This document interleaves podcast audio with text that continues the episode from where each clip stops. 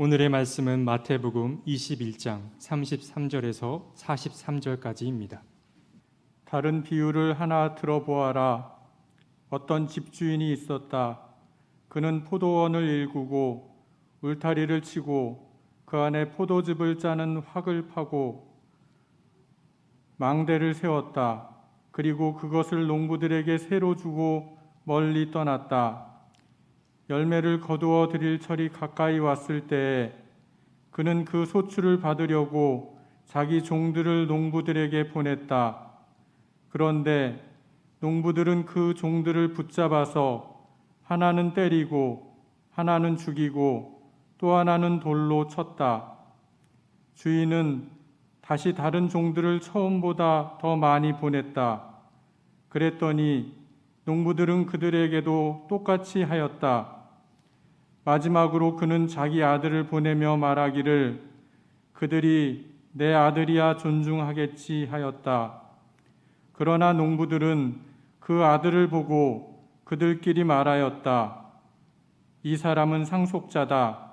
그를 죽이고 그의 유산을 우리가 차지하자. 그러면서 그들은 그를 잡아서 포도원 밖으로 내쫓아 죽였다. 그러니 포도원 주인이 돌아올 때에 그 농부들을 어떻게 하겠느냐? 그들이 예수께 말하였다. 그 악한 자들을 가차없이 죽이고 제때에 소출을 바칠 다른 농부들에게 포도원을 맡길 것입니다.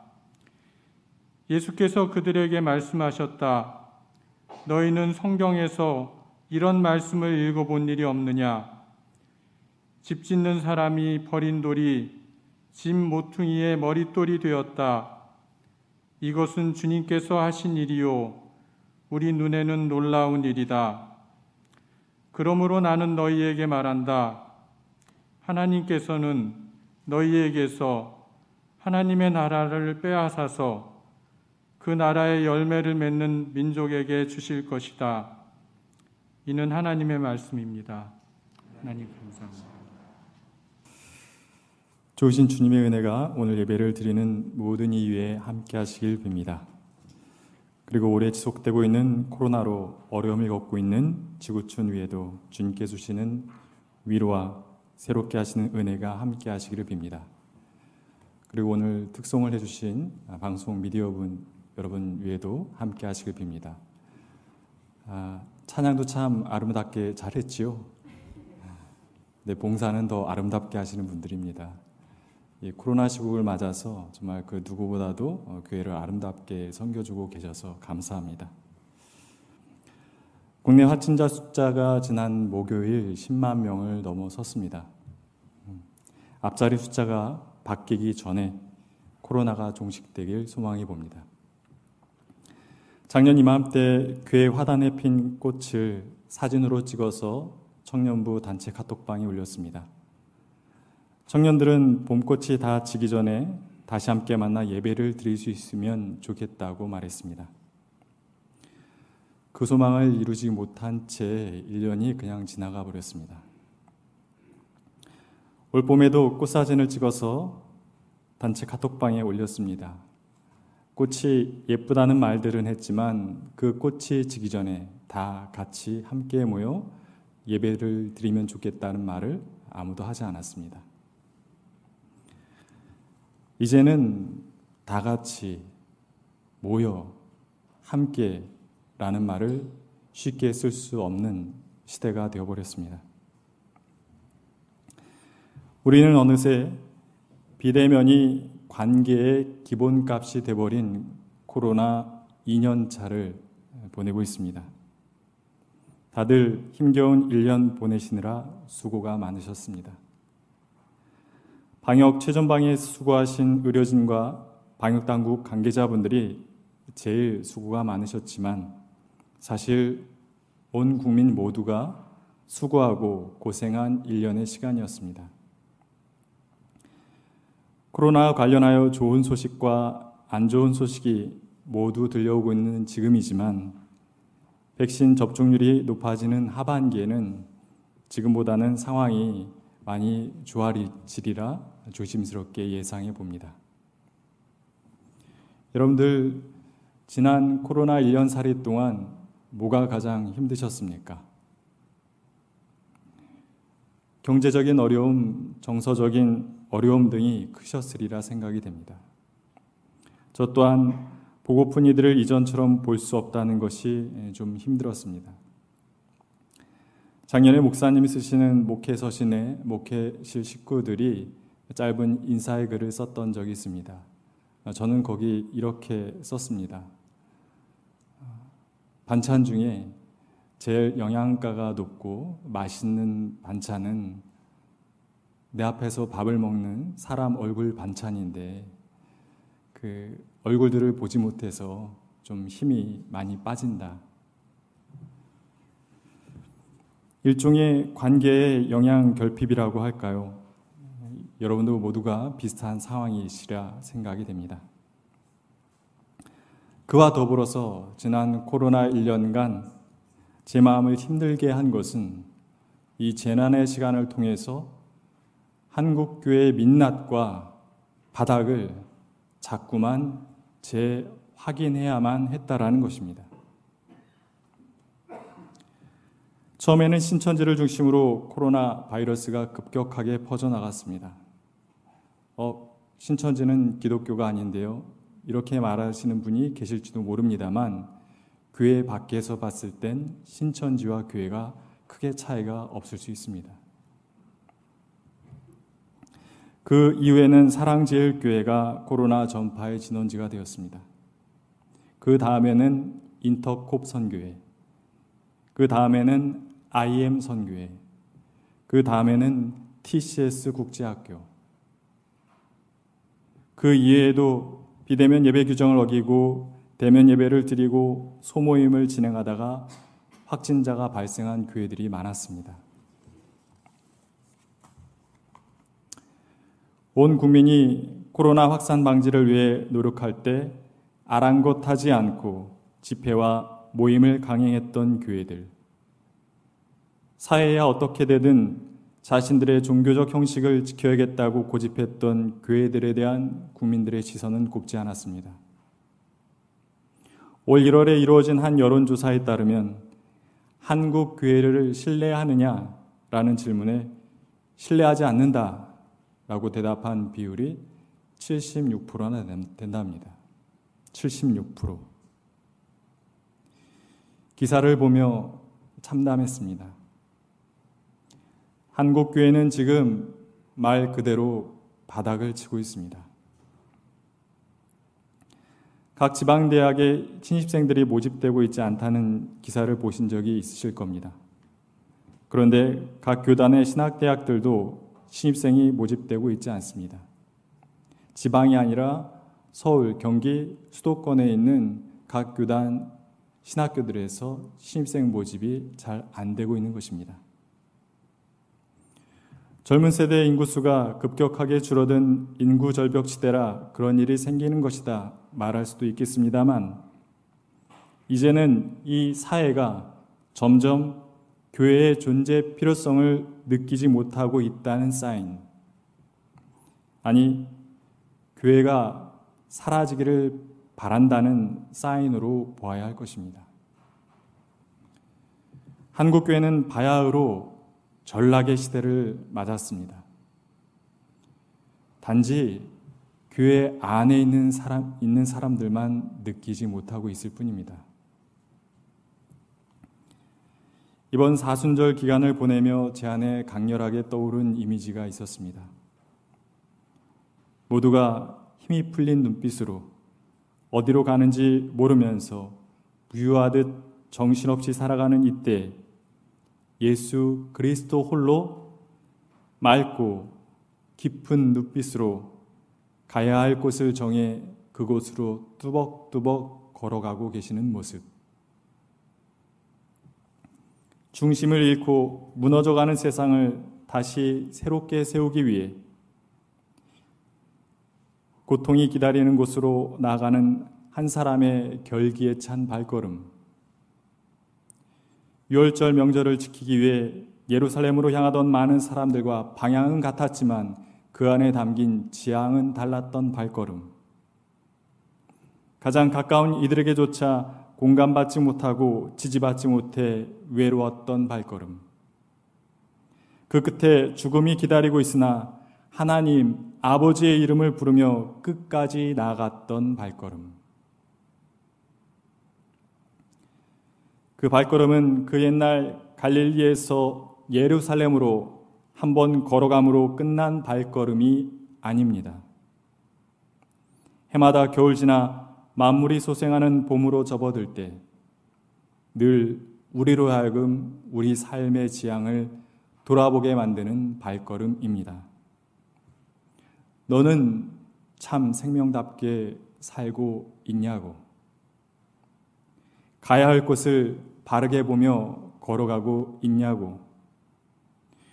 너만을 위한 발걸음이 아니라 모두를 위한 발걸음을 내딛고 있냐고. 비록 흙에서 온 생명이지만 흙으로만 끝나지 않는 그 삶을 살고 있냐고 질문을 던지게 만드는 발걸음입니다. 갈릴리를 떠난 예수님의 발걸음은 어느덧 예루살렘에 이르게 되었습니다.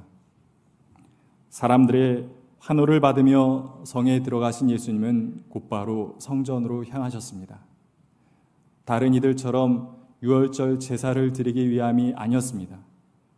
그릇된 것을 바르게 고치기 위함이었습니다. 성전에서 팔고 사고 하는 사람들을 다 내쫓으시고 돈을 바꿔주는 사람들의 상과 비둘기 파는 사람들의 의자를 둘러 엎으셨습니다. 먼 곳에서 하나님께 예배하기 위해 온 순례자들을 위해 재물을 준비해 파는 일, 또 성전에 바칠 세계를 바꾸어 주는 일.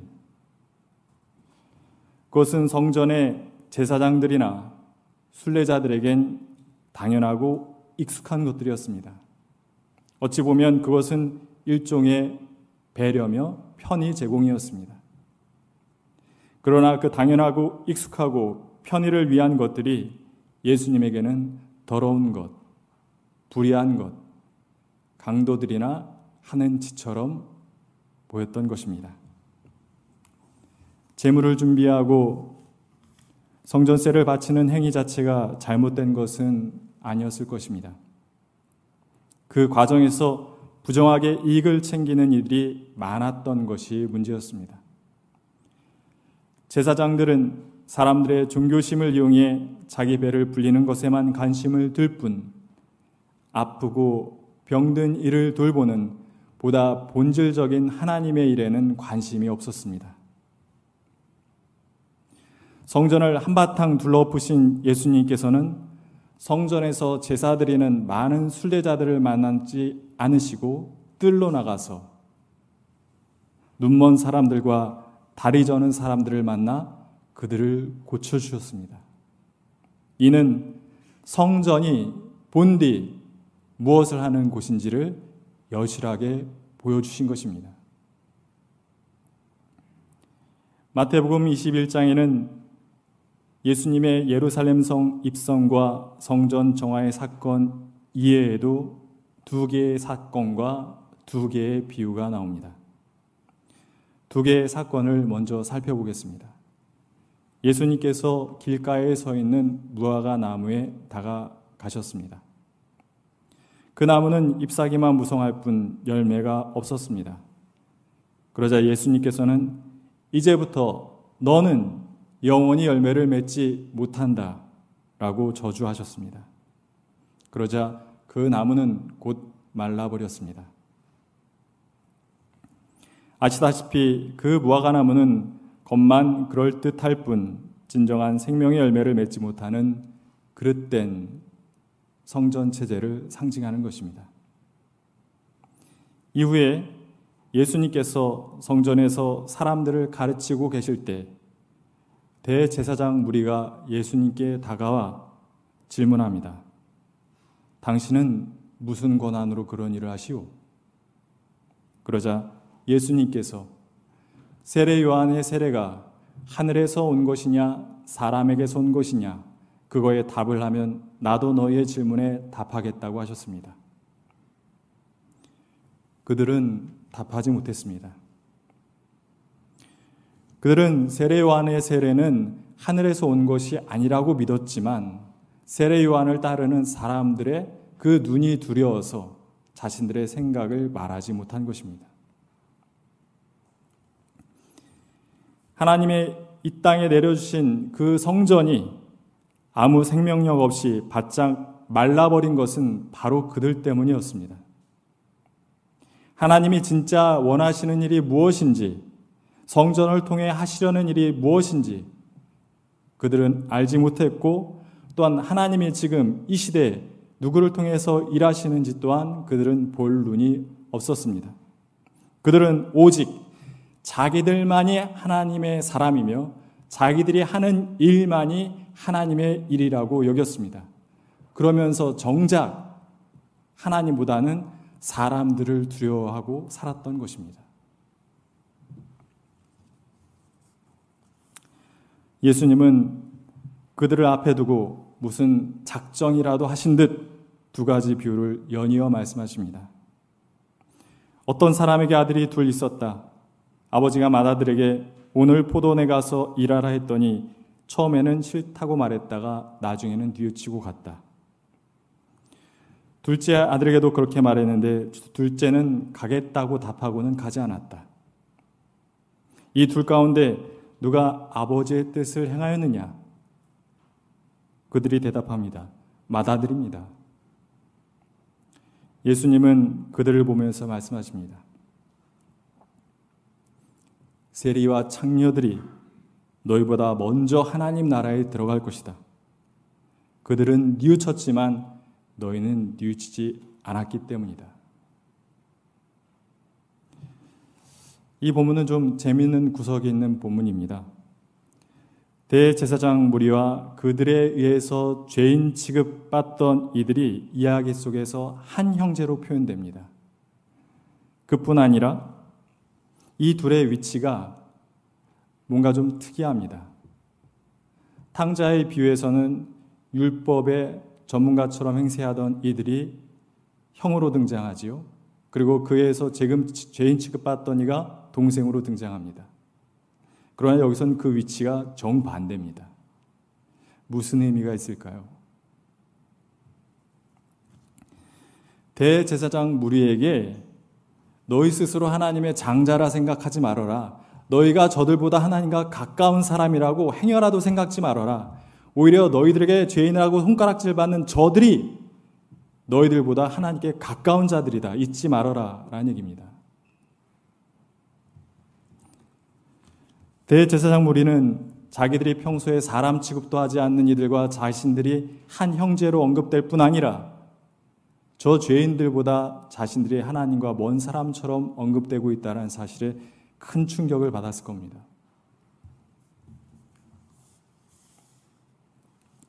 그들의 충격이 가시기 전에 예수님은 또 하나의 비유를 말씀해 주십니다. 소위 포도원 주인과 소작인의 비유입니다. 어떤 포도원 주인이 자신이 만든 포도원을 농부들에게 소작을 주고 떠났습니다. 수확철이 되어서 소출을 받기 위해 농부들에게 사람을 보냈는데 농부들은 의당 그 사람을 통해서 주인에게 감사의 뜻을 담은 소출을 보내야 했습니다. 그러나 그들은 그렇게 하지 않고 주인이 보낸 사람을 어떻게 했습니까? 때리고 죽이고 돌로 쳤습니다. 나중에는 아들을 보내면 제대로 된 응답을 하겠지 하고 아들을 보냈지만 아들마저 죽였습니다.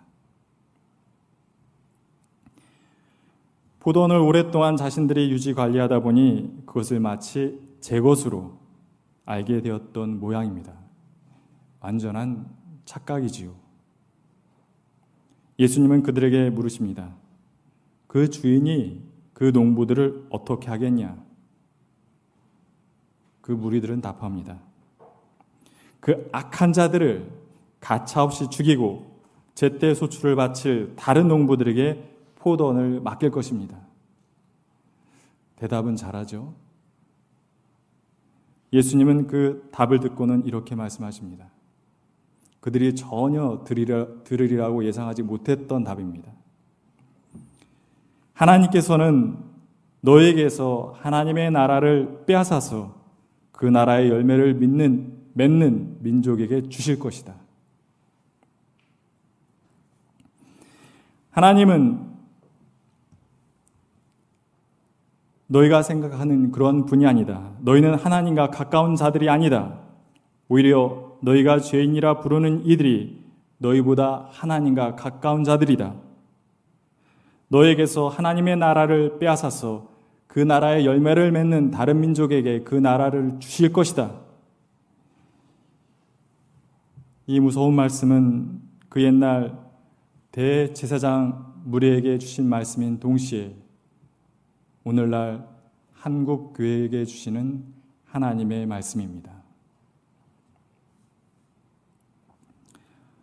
우울하고 힘겨운 코로나 시국이지만 간간히 우리의 마음에 감동을 주는 이야기들도 들려왔습니다. 어릴 때 부모님을 사고로 잃은 형제가 있었습니다.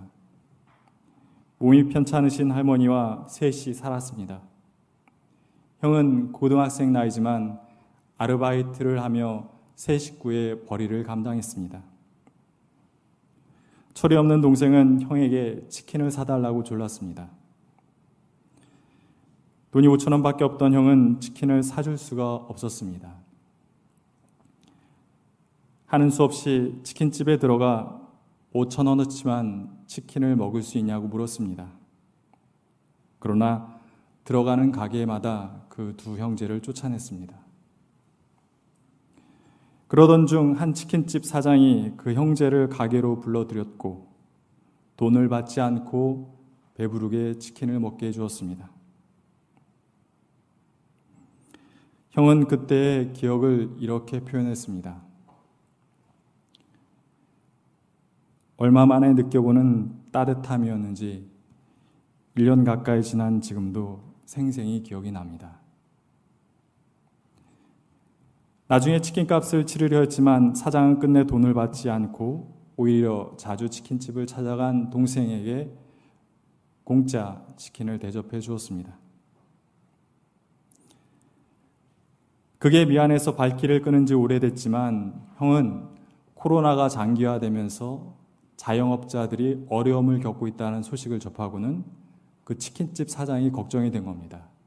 어떻게 하면 도울 수 있을까 고민하다가 그 치킨집이 속해 있는 프랜차이즈 회사 본점에 예, 감사 편지를 보냈던 것입니다. 이 치킨집 어떻습니까? 여느 교회보다 하나님 나라에 가깝지 않습니까? 지난주에 듣게 된 감동적인 뉴스도 있습니다. 41년 전 광주의 한 저수지에서 진학군으로 투입된 공수부대원이 검문에 불응하며 뛰어가던 청년을 총으로 사살했습니다. 그는 자신이 무고한 사람을 죽였다는 죄책감을 안고 40여 년을 살아왔습니다. 그런데 올해 5.18 민주화운동 진상규명조사위원회 주선으로 그 공수부대원과 그의 손에 의해서 죽임을 당했던 청년의 유가족들이 만났습니다. 60을 넘겨 머리가 희끗, 희끗해진 공수부대원은 유가족이 있는 방에 들어서자 무릎을 꿇고 고개를 깊이 숙였습니다. 땅에 머리를 박은 채 죄송합니다. 그때 당시에 말씀을 드리지 못해서 라고 말했습니다. 자리에 앉아 이야기를 나눌 땐 이렇게 말했습니다. 그때 당시도 그랬지만 오늘 이 자리에서 마음의 상처를 드린 것 같아 죄송합니다. 그의 눈은 눈물로 젖어 있었고 목소리는 울먹이었습니다. 동생을 잃은 형은 이렇게 답했습니다. 늦게라도 사과해줘서 고맙습니다. 용기 있게 나서줘 참 다행입니다. 이제는 과거의 아픔을 잊고 좀 떳떳하게 사시면 좋겠습니다. 두 사람은 자리에서 일어나 악수를 하려다가 서로를 부둥켜 안고는 한참 큰 소리로 울었습니다. 진정한 뉘우침과 반성, 진심 어린 사죄, 그리고 진심 어린 용서와 받아줌. 그 자리는 그 옛날 야곱과 에서가 만난 자리였으며 하나님 나라가 이루어진 자리였습니다. 하나님은 다른 농부들을 찾고 계십니다. 한국교회에 의해 짓밟히고 있는 하나님의 나라를 한국교회에서 빼앗아서 그 나라의 열매를 맺을 다른 이들에게 주실 것입니다. 아니, 하나님은 이미 교회 밖에서 하나님의 나라를 세워가고 계시고 다른 농부들을 통해 그 나라의 열매를 맺어가고 계십니다. 76%의 국민들이 한국 교회를 신뢰하지 못한다고 말한 이유를 생각해 보아야 합니다. 사람들이 교회와 교인들을 보았을 때 하나님 나라가 보이지 않는 겁니다. 예수가 보이지 않는 겁니다. 어느 대형 교회가 담임 목사직을 부자 세습했을 때 뉴스에서 한 앵커가 했던 말이 생각납니다. 그는 교계의 원로였던 한경직 목사에게 후배 목사들이 찾아가 목사님 저희들에게 좋은 말씀 한마디 해주세요. 했을 때 한경직 목사가 그들을 가만히 보더니 목사님들 예수 잘 믿으세요. 라고 말해주었던 일화를 소개했습니다. 그러면서 그 앵커는 교회를 다니지 않아도 성경을 잘 몰라도 예수를 잘 믿는다는 말의 의미는 너무 잘 알고 있다며 한국 교회도 예수 잘 믿었으면 좋겠다고 한국 교회도 예수를 믿으면 좋겠다고 그렇게 이야기했습니다. 올해 초 기독교를 비방하던 광주 TCS 국제학교가 정부의 방역 지침을 어기고 집단 생활하다가 집단 감염을 일으켰을 때 일입니다. 사람들은 그 학교 정문에가 주 예수를 믿으라 그리하면 너와 내 집이 구원을 얻으리라는 현판에 계란을 던졌습니다. 그 광경 그 계란은 마치 주님의 얼굴에 던져진 계란 같았습니다. 대제사장과 병정들과 빌라도에 의해서 주님은 모욕당하고 계신 것이 아니라 오늘 우리에 의해서 예수님은 모욕을 당하고 계십니다.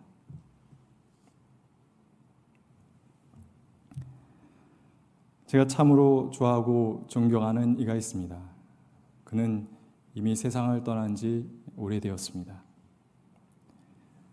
마음이 어선하고 갑자기 어떻게 살아야 할지 모르겠다 싶을 때면 그가 일하던 어, 동네로 찾아가 그 주변을 어, 서성여 봅니다. 그리고는 가끔 그의 출퇴근길을 그대로 따라 걸어보기도 합니다. 걷다가 문득 그런 생각이 들었습니다. 어, 이렇게 걷다 보면 그의 발이 닿았던 그 자리 그대, 그대로 내 발도 닿지 않을까? 몇 발자국은 정말 딱 닿았겠다. 이 발맞춤처럼 삶의 맞춤도 이루어질 수 있다면 참 좋겠다라는 생각을 한 적이 있습니다. 예수님은 이 세상에 참 진리와 생명과 평화의 길을 만들기 위해 오늘도 걸어가고 계십니다. 우리가 일상에서 걷는 하루하루의 발걸음이 예수님의 발걸음과 많이 포개어지는 그러한 발걸음이 될 수 있길 주님의 이름으로 기원합니다. 다 함께 거둠의 기도를 드리겠습니다. 하나님, 참담한 마음으로 고난주의를 맞습니다. 예수 그리스도는 고난을 통해 하나님의 나라를 드러내셨는데 한국 교회는 고난을 겪으며 이기적이고 고집스러운 모습을 드러냈습니다. 한국 교회는 예수를 따르는 자로 사회 속에 서 있지 못했고 예수를 모욕하는 자로 서 있었음이 드러났습니다. 그러나 주님, 교회는 조금도 이를 인정하려 들지 않습니다. 잘못을 인정하지 않으니 아파하지도 않습니다. 아파하지도 않으니 변화가 없습니다. 주님, 우리를 불쌍히 여겨 주십시오. 주님께서 우리가 아닌 다른 이들을 통해 하나님의 일을 하고 계심을 아프게 보게 해 주십시오. 당신의 사람들에 의해 모욕을 받으시면서도 계속해서 예루살렘을 향하고 계신 주님을 보게 해 주십시오. 주님, 이제 우리도 주님이 계신 곳에 함께 있게 해 주십시오. 어려움에 처한 이를 사랑으로 보듬는 자리에 있게 해 주십시오. 진실한 뉘우침과 용서와 받아줌이 있는 곳에 서게 해 주십시오. 나를 내어줌으로 너를 살리는 자리에 서게 해 주십시오. 예수님의 이름으로 기도드립니다. 아멘.